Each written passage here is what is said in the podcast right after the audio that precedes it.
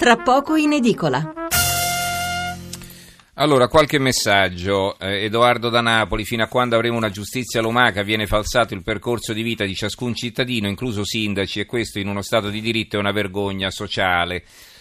Poi Jack da Venezia, per il rogo del reato La Fenice, eh, del, per il rogo del teatro, teatro, sì, del teatro La Fenice, l'allora sindaco Massimo Cacciari fu indagato, era un atto dovuto non in quanto colpevole, ma in quanto il sindaco ha anche il ruolo di presidente della fondazione del Gran Teatro.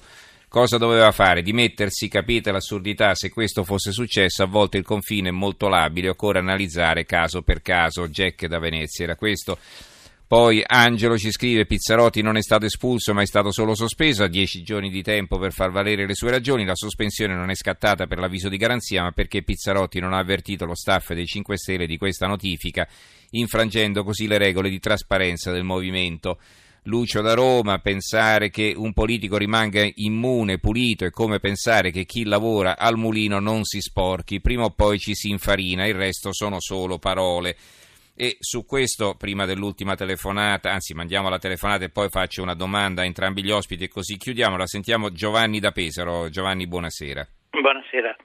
Dottor Mensolate, volevo soltanto dire che la magistratura ha fatto sempre politica e continua a fare politica, perché bisogna fare una zona di silenzio in certi momenti. Questi signori si sono permessi di mandare a Berlusconi, quando era a Napoli, con tutti i capi del mondo, un mandato. Si sono permessi al presidente dell'Abruzzo di eh, farlo dimettere e poi l'hanno assolto. Allora, se in questo momento, siccome c'è un mese alle votazioni, questi tre signori sindaci, dico gli ultimi tre, non scappavano, non erano dei delinquenti, non erano dei banditi, rimanevano lì, potevano aspettare il giorno dopo delle votazioni, tre giorni dopo, cinque giorni dopo, perché non scappavano, no, subito pronti, prima delle votazioni, per fare tutto sto casino. I delinquenti da arrestare sono quelli che arrestano questa gente qui o mandano, mandano questi mandati di, prima delle votazioni e poi vengono assolti, come è stato fatto al Presidente dell'Abruzzo, non mi ricordo neanche il nome, non mi ricordo chi era.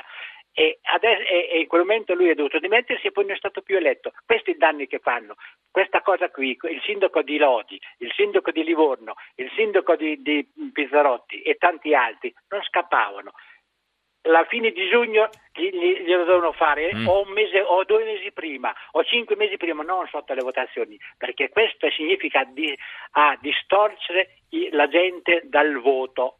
Va bene Giovanni, eh, teniamo presente però che eh, non si vota a Livorno, non si vota eh, a Parma, quindi insomma cercare sempre un collegamento con un eh, presunto complotto da parte di qualcuno e a volte i conti neanche tornano, comunque è chiaro anche il suo ragionamento. Allora, Arriviamo alle conclusioni con i nostri due ospiti e ehm, proprio riprendendo da questo aspetto che in effetti ogni due o tre giorni salta fuori un indagato, qualcuno finisce dentro. Eh, più volte sono stati fatti confronti con altri periodi come quello che ha preceduto l'epilogo della Prima Repubblica, eh, ricordate i giudici protagonisti, la gente infastidita dal malaffare, vogliosa di un ricambio. Allora domando a entrambi se c'è a vostro giudizio qualche somiglianza fra le due epoche e in cosa la corruzione di oggi eh, sarebbe o è diversa da quella di allora. Eh, ricordo anche quel che dice eh, il eh, presidente dell'Associazione Nazionale Magistrati Pier Camillo Davigo, secondo lui eh, la differenza tra oggi e allora è che allora almeno i politici si vergognavano di quel che facevano, oggi neanche questo. Eh, Umberto Di Primio, sindaco di Chieti, prego.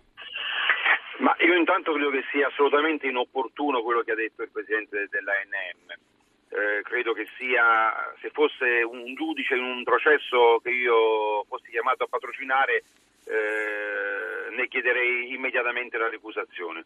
E questo è il primo aspetto. Il secondo, eh, la corruzione è una categoria della patologia del comportamento dell'essere umano, non della politica. Eh, terzo, eh, io credo che oggi non stiamo vivendo lo stesso periodo del 93. Nel 1993 c'era un sistema eh, corruttivo eh, che apparteneva a, ad una vicenda sistemica della partitocrazia. Oggi sono degli esempi eh, di eh, cattiva amministrazione e anche di violazione delle norme penali che portano poi a, a fenomeni come quelli che stiamo, ahimè, purtroppo registrando anche in questi giorni. Però lasci anche che le dica che 608 giorni per la celebrazione di un processo in Italia sono troppi. Eh, l'essere sbattuti su un giornale per un avviso di garanzia, come sta capitando adesso a Pizzarotti, e poi essere eh, messi tra le brevi eh, quando il tutto dovesse risolversi positivamente, eh, credo che sia un'anomalia. Eh, altresì dico che ricercare eh, allo spasmo fino a far sì che diventi per davvero un elemento di cultura e non invece un'eccezione da codice penale la legalità è una missione alla quale possiamo tutti quanti votarci senza problemi, ma sapendo che non è che l'altro è viziato dall'essere un disonesto, ma che il disonesto è colui che viola le norme e i precetti penali. Quindi se nessuno si erge ad essere moralizzatore o eh, come dire, il censore dell'altra categoria, forse, forse, il Paese ne guadagnerebbe certamente. Ecco, questo è quello mm-hmm. che io penso eh, si possa dire di quel sistema e di quello che sta capitando, che sta capitando oggi. Eh, evidenzio solo che i politici rispetto ad allora sono molto meno di quanti ne fossero allora rispetto ai burocrati che oggi vengono colpiti e vengono raggiunti da avvisi di garanzia. Bene, allora concludiamo con il Presidente emerito della Corte dei Conti, Luigi Io Giampaolino. Sono, Prego. sono mm, mm, direi perfettamente d'accordo con il Sindaco. Guardi, la corruzione, mm, l'espressione corruzione, il termine corruzione ha quasi assunto il significato di una metafora negli ultimi tempi, perché sotto mm, questo termine sotto, eh, si, mm, si, vuole fare riferimento anche alla cattiva amministrazione, come ha detto anche il sindaco.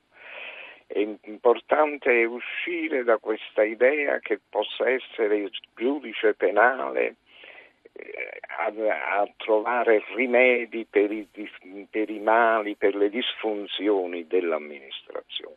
La corruzione in sé, senso tecnico, è un reato gravissimo, quando appunto lo si riscontra bisogna perseguirlo, ma non è tutto corruzione, non, non ogni disfunzione dell'amministrazione è corruzione o può essere trattata dal giudice penale. Il giudice penale, come ho detto prima, è previsto per il delinquente e la classe politica non può ritenersi appunto tutta composta da delinquenti, anzi io direi proprio il contrario. Uh-huh. Chi si dedica alla politica di per sé non è un delinquente. Del tutto inopportuna, per esempio, è stata la domanda sul compenso di un sindaco. Io credo che nessuno um, può assumere una carica o aspirare alla carica di sindaco per ragioni economiche. È molto difficile amministrare e quello che appunto invece bisogna eh, in cui bisogna impegnarsi è su una riforma dell'amministrazione nel senso di prevedere controlli sia interni sia talvolta esterni uh-huh. e soprattutto come concludeva anche il sindaco, riprendere questo senso della legalità, che appunto che la legge è la, si usa dire, la misura del potere e deve essere presente in ogni, in ogni direi intimamente nell'amministratore pubblico. Perfetto, ringraziamo allora i nostri due ospiti per averci fatto compagnia fino ad ora, una, eh, una discussione molto ricca e interessante. Eh, grazie allora a Luigi Giampaolino, Presidente Emerito della Corte dei Conti. Grazie Presidente, buonanotte. E ringrazio anche Umberto Di Primio, Sindaco di Chieti, Avvocato e Vicepresidente dell'ANCI, l'Associazione Nazionale dei Comuni Italiani. Sindaco, grazie allora, buon lavoro. Grazie allora. a voi. Grazie e a voi, attenzione all'abuso d'ufficio, visto che con quello che succede. Ne commettiamo una al giorno. Eh, va bene, allora grazie anche al sindaco di Primio che salutiamo e leggiamo qualche altro titolo rapidamente sulla politica così archiviamo la pagina e riguarda le amministrative. Ci sono vari titoli, Quotidiano Nazionale, Giorno della Nazione, il Resto del Carlino, Comunali, la decisione del governo, il PD teme l'astensione al voto anche di lunedì. Lo stesso titolo più o meno sul giornale, Renzi ha paura dell'astensione, si deve votare anche il lunedì, è una proposta di Alfano, in realtà comunque chiaro Alfano parla a nome del governo. Poi eh, il Fatto Quotidiano, l'apertura, poltrone, la carica dei 100.000, tengo famiglia, il sogno di un assegno da consigliere, l'ultimo sussidio politico. Il record a Napoli, un cittadino su 80 è candidato. In tempo di crisi lo Stato non assume, per avere un lavoro bisogna farsi eleggere.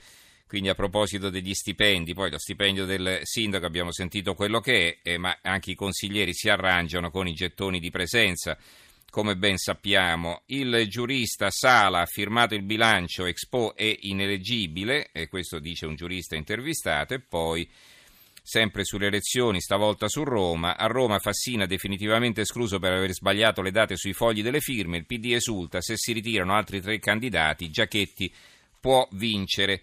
Il manifesto, infine, il TAR conferma la lista di Fassina, resta fuori, l'ultima parola ora va al Consiglio di Stato. Questi erano i titoli sulla politica.